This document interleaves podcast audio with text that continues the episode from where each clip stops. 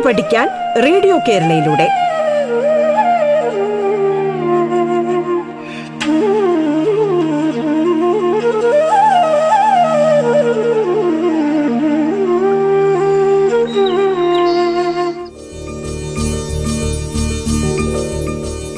നമസ്കാരം പ്രിയ ശ്രോതാക്കളെ.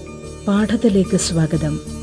പാഠത്തിൽ ഇന്ന് പത്താം ക്ലാസ് ബയോളജി ക്ലാസ് ആണ് Palakkad G H S S ചാലശ്ശേരിയിലെ അധ്യാപകനായ വേണുഗോപാൽ ബി ആണ് ക്ലാസ് കൈകാര്യം ചെയ്യുന്നത്.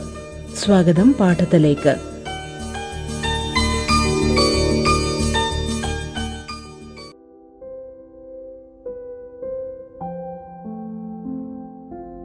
പത്താം ക്ലാസ് ജീവശാസ്ത്രത്തിലെ പുതിയൊരു ക്ലാസ്സിലേക്ക് എല്ലാ പ്രിയപ്പെട്ട കുട്ടികൾക്കും ഒരിക്കൽ കൂടി സ്വാഗതം. നാം നാലാമത്തെ അധ്യായത്തിലെ കെമിക്കൽ മെസ്സേജസ് ഫോർ ഹോമിയോസ്റ്റാസിസ് സമസ്ഥിതിക്കായുള്ള രാസസന്ദേശങ്ങൾ എന്ന അധ്യായത്തിലെ അന്തസ്രാവി ഗ്രന്ഥികളും അവ ഉൽപ്പാദിപ്പിക്കുന്ന ഹോർമോണുകളെക്കുറിച്ചുമാണ് പഠിച്ചുകൊണ്ടിരിക്കുന്നത്. കഴിഞ്ഞ ദിവസം നാം ചർച്ച ചെയ്യ ചെയ്ത ഹോർമോണുകളെക്കുറിച്ച് ഒരിക്കൽ കൂടി ഓർമ്മിച്ചുകൊണ്ട് നമുക്ക് പുതിയ ക്ലാസ്സിലേക്ക് കടക്കാം. കഴിഞ്ഞ ക്ലാസ്സിൽ നാം പഠിച്ചത് നമ്മുടെ മാറലിന് പിറകിലായി സ്ഥിതി ചെയ്യുന്ന തൈമസ് എന്ന ഗ്രന്ഥിയെക്കുറിച്ചാണ് ആദ്യമായി നമ്മൾ പഠിച്ചത്. ഈ ഗ്രന്ഥി ഒരു അന്തസ്രാവി ഗ്രന്ഥിയുമാണ്.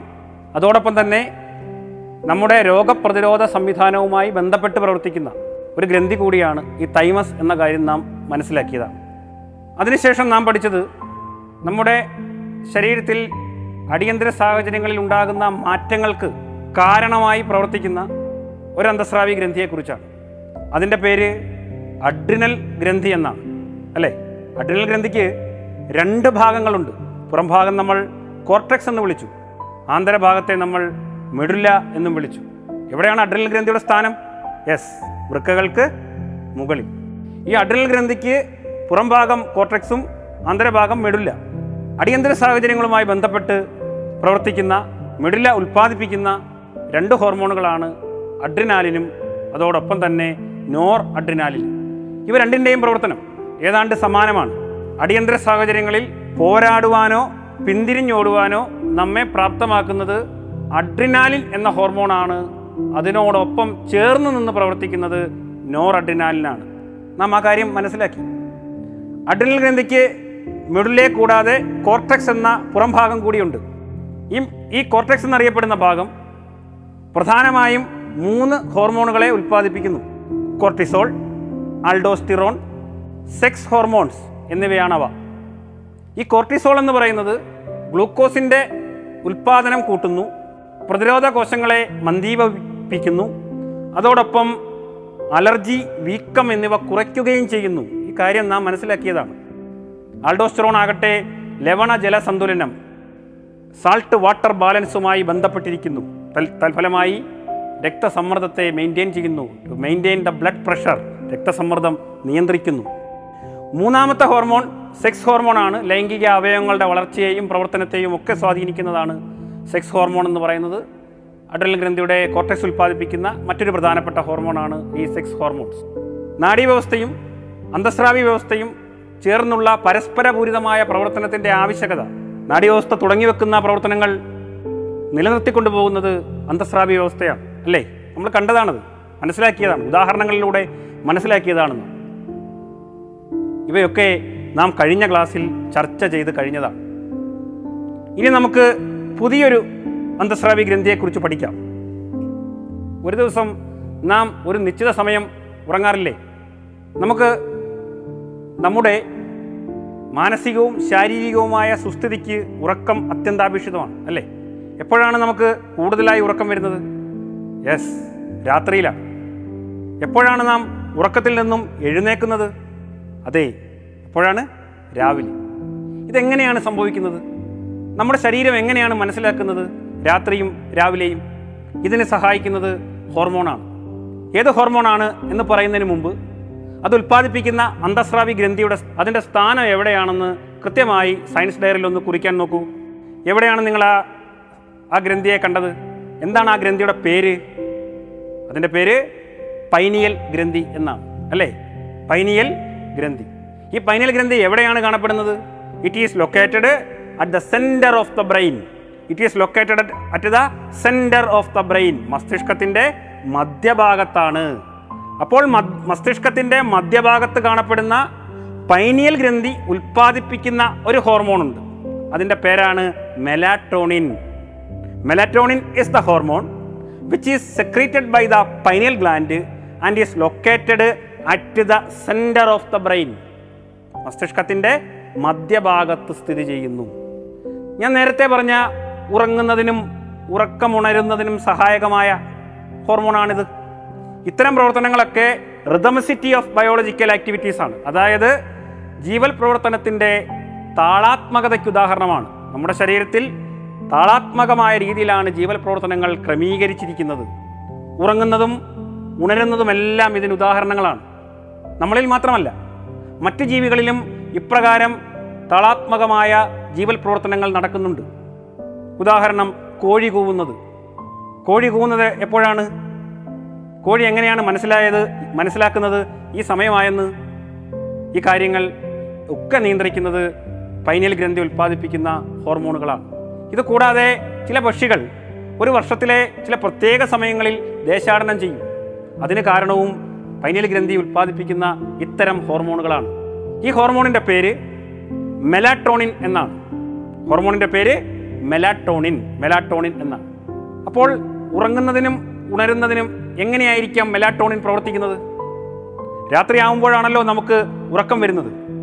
അപ്പോൾ പൈനൽ ഗ്രന്ഥി കൂടുതലായി മെലാട്ടോണിനെ ഉൽപ്പാദിപ്പിക്കും. രാവിലെ നമ്മൾ ഉറക്കമുണരാനുള്ള കാരണം അപ്പോൾ മെലാറ്റോണിന്റെ ഉൽപ്പാദനം കുറയും. മെലാറ്റോണിൻ ഉണ്ടെങ്കിൽ ഉറക്കം കൂടും. മെലാട്ടോണിൻ കുറയുമ്പോൾ സ്വാഭാവികമായും നാം ഉറക്കത്തിൽ നിന്ന് ഉണരും. രാത്രികാലങ്ങളിൽ മെലാട്ടോണിന്റെ ഉൽപ്പാദനം കൂടുതലായതിനാൽ നമുക്ക് ഉറക്കം വരുന്നു. രാവിലെ ആകുമ്പോൾ നാം ഉറക്കത്തിൽ നിന്നും ഉണരാനുള്ള കാരണം മെലാട്ടോണിന്റെ ഉൽപ്പാദനം കുറയുന്നതാണ്. As the production of melatonin increases during night we fall asleep and as the production of melatonin decreases during day time we remain awake കൃത്യമായ പ്രജനന കാലഘട്ടമുള്ള ജീവികളിൽ ലൈംഗിക പ്രവർത്തനങ്ങളെ നിയന്ത്രിക്കുന്നതും മെലാറ്റോണിനാണ്.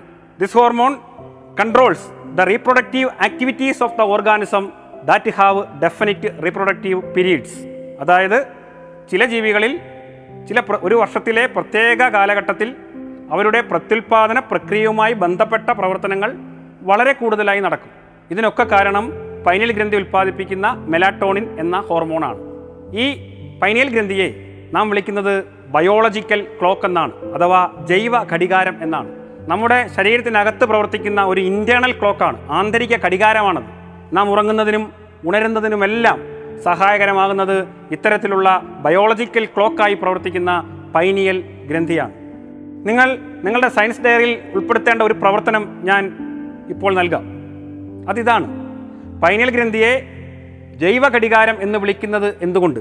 Why pineal gland is called biological clock ഇതും ഇതിന്റെ ഉത്തരം നിങ്ങൾ നിങ്ങളുടെ സയൻസ് ഡയറിയിൽ രേഖപ്പെടുത്തി വെക്കണം. ഇനി നമുക്ക് മറ്റൊരു ഗ്രന്ഥിയെക്കുറിച്ച് പഠിക്കാം.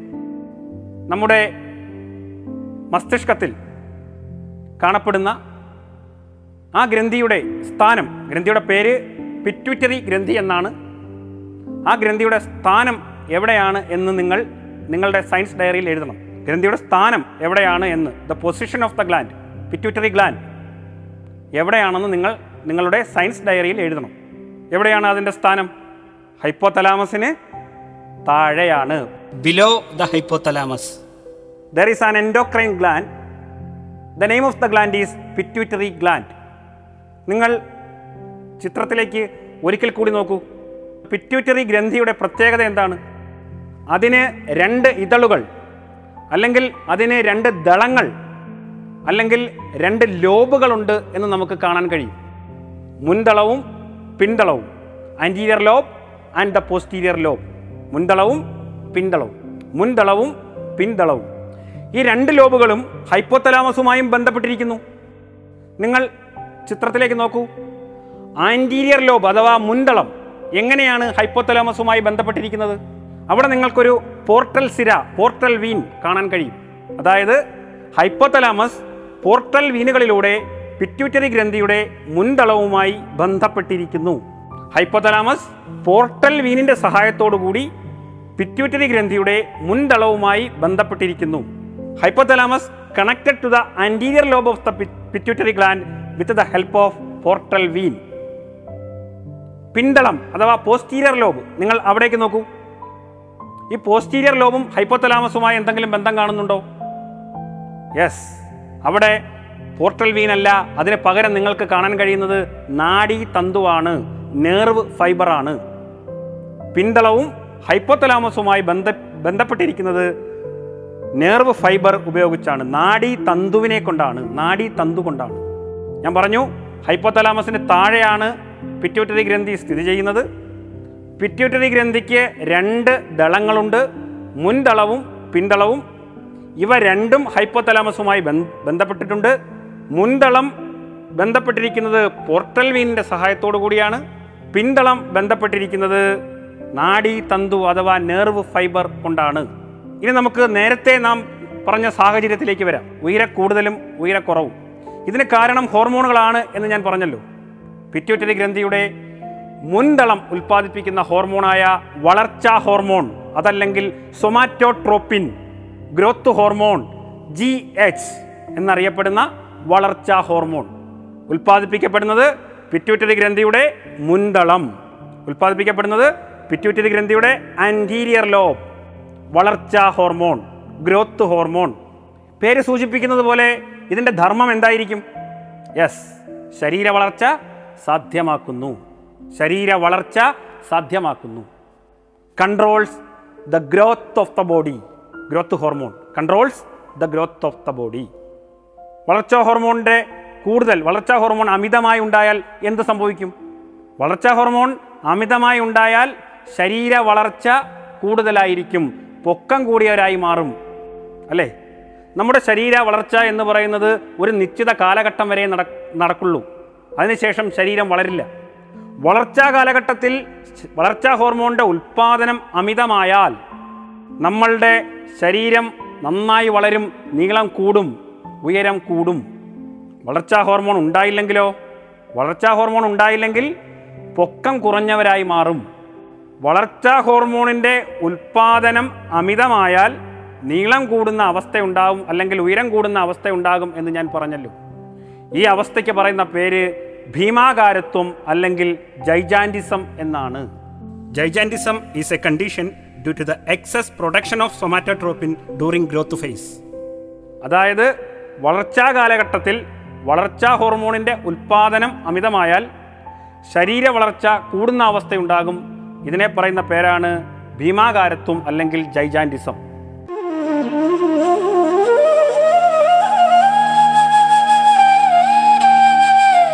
പാഠം കേട്ടു പഠിക്കാൻ റേഡിയോ കേരളയിലൂടെ. പാഠത്തിൽ ഇനി ഇടവേള.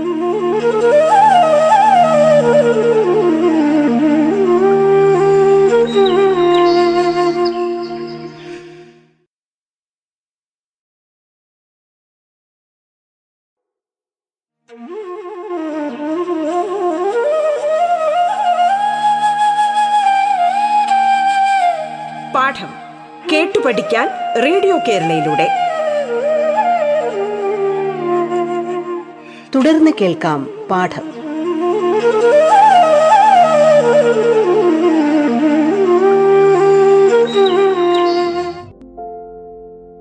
ഇനി വളർച്ചാ കാലഘട്ടത്തിൽ വളർച്ചാ ഹോർമോണിന്റെ ഉൽപ്പാദനം കുറഞ്ഞാലോ?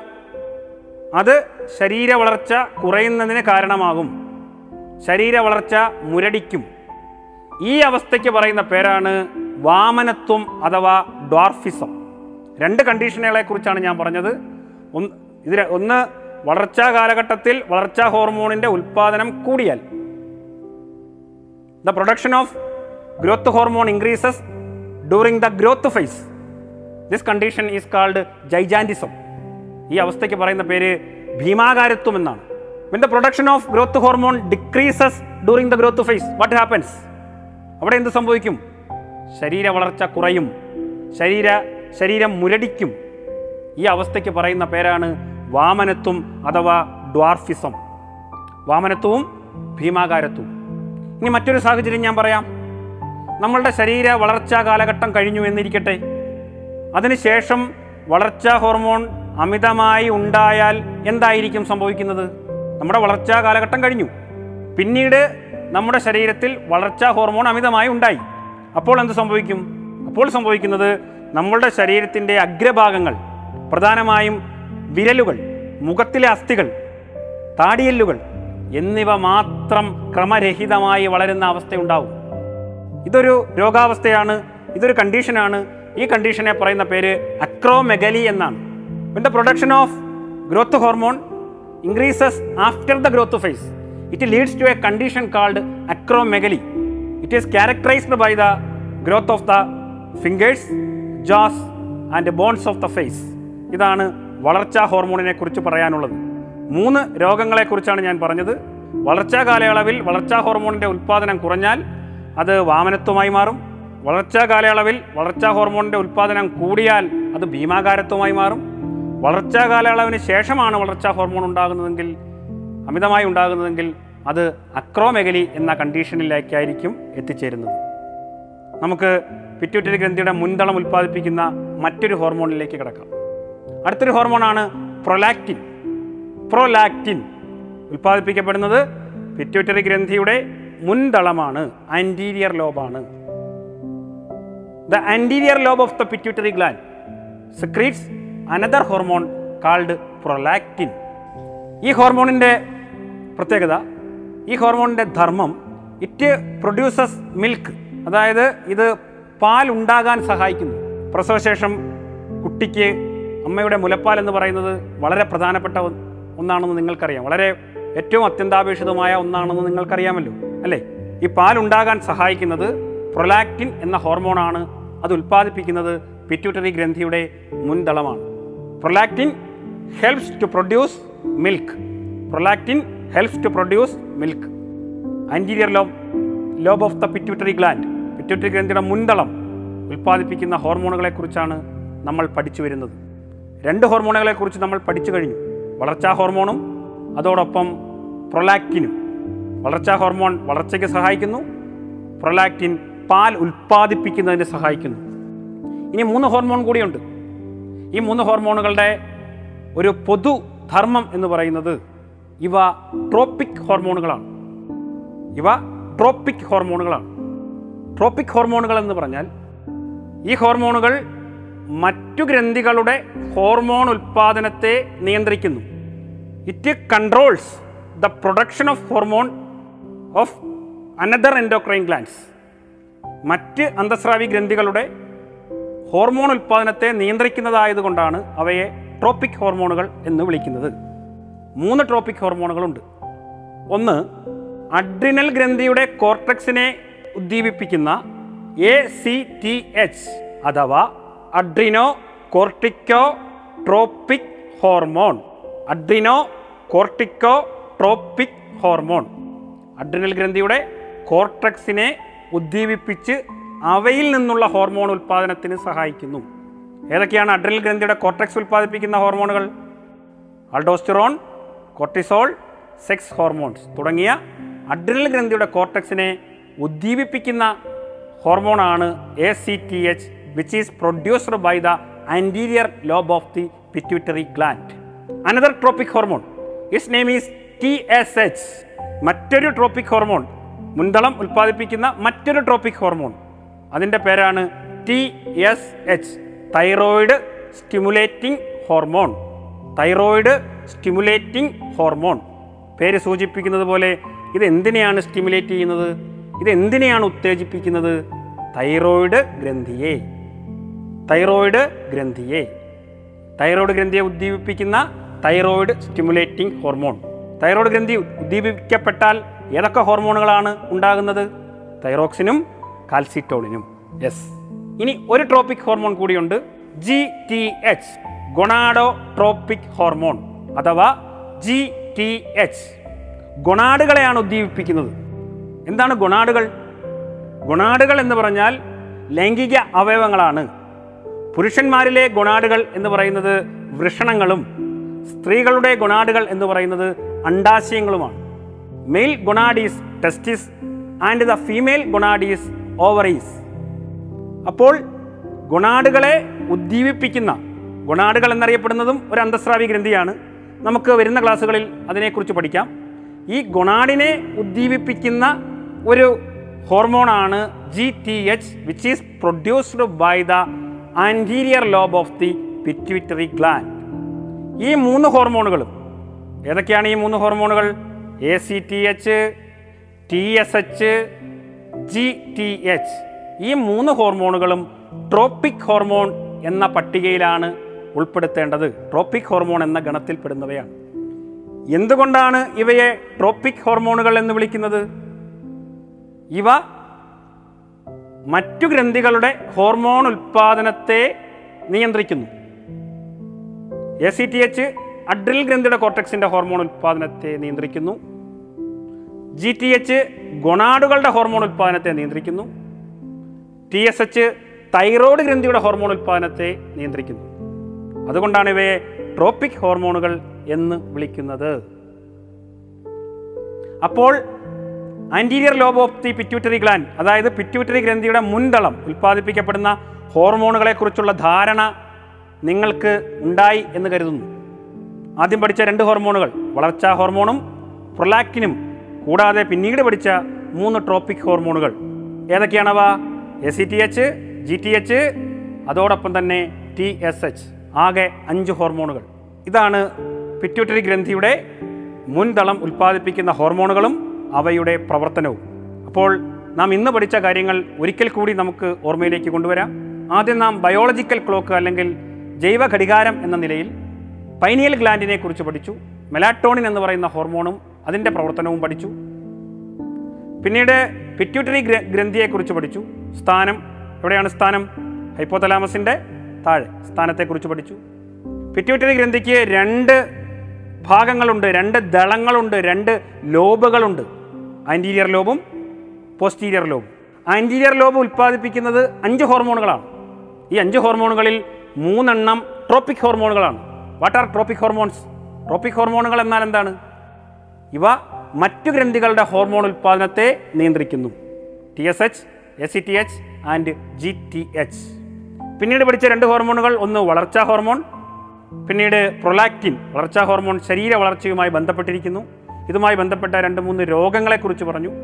ജൈജാന്റിസം ഡോർഫിസം അക്രോമെഗലി എക്സെട്ര അപ്പോൾ ഇതൊക്കെ വളർച്ചാ ഹോർമോണുമായി ബന്ധപ്പെട്ട രോഗങ്ങളാണ്. പിന്നീട് നമ്മൾ പഠിച്ചത് പ്രൊലാക്റ്റിൻ പാൽ ഉൽപ്പാദനത്തിന് സഹായിക്കുന്ന ഹോർമോൺ. ഇന്നത്തെ ക്ലാസ് എല്ലാവർക്കും മനസ്സിലായി കാണുമെന്ന് വിശ്വസിക്കുന്നു. നൽകിയ പ്രവർത്തനങ്ങൾ എല്ലാവരും കൃത്യമായി ചെയ്യുക.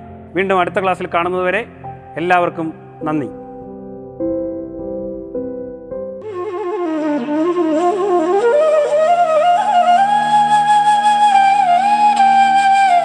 പാഠം കേട്ടു പഠിക്കാൻ റേഡിയോ കേരളയിലൂടെ.